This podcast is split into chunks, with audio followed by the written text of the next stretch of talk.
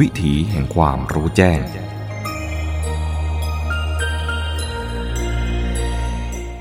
โดยพระอาจารย์ปราโมทปราโมทโช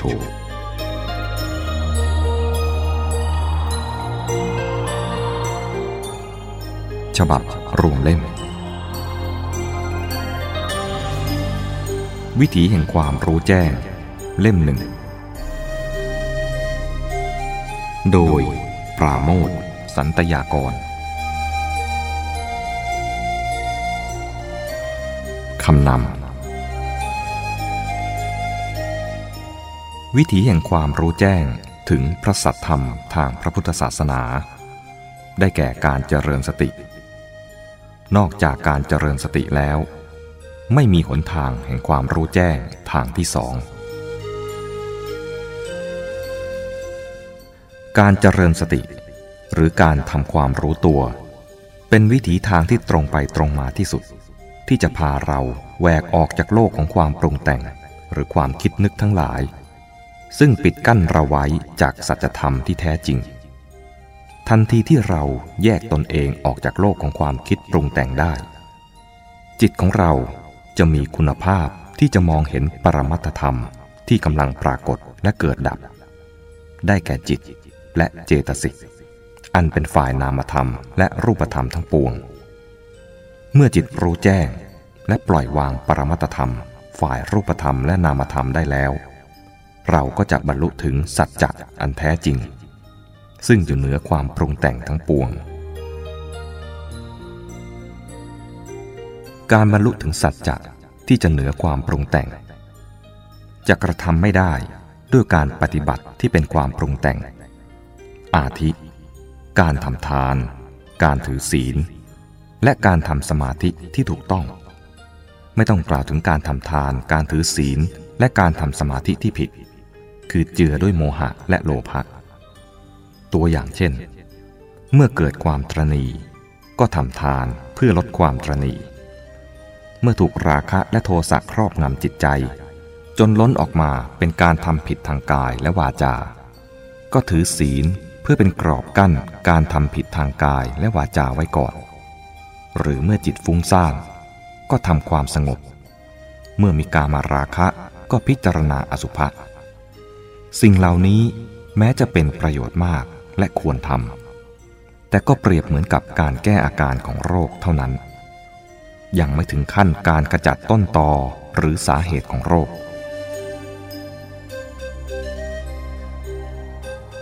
การจะปฏิบัติจนจิตเข้าใจถึงสภาพธรรมที่เหนือความปรุงแต่ง จะกระทำได้ ด้วยการลืมตาตื่นออกจากโลกของความคิดฝันปรุงแต่ง แล้วหันมาเผชิญกับปรมัตธรรมที่กำลังปรากฏด้วยจิตที่เป็นกลาง พ้นจากความหลงยินดียินร้าย แม้แต่กับกิเลสบาปธรรม ไม่เพ่งจ้อง และไม่เผลอเติมความคิดปรุงแต่งลงในการรับรู้ นี้คือวิธีที่จะรีดกระแสความคิดปรุงแต่งให้เรียวเล็กจนขาดลง เมื่อกระแสของความปรุงแต่งขาดลง สภาพธรรมที่พ้นจากความปรุงแต่งก็จะปรากฏออกมาเอง การทำความรู้ตัว เป็นสิ่งที่เราไม่คุ้นเคย เพราะเราคุ้นเคยแต่กับความไม่รู้ตัว แล้วหลงอยู่ในโลกของความคิดฝัน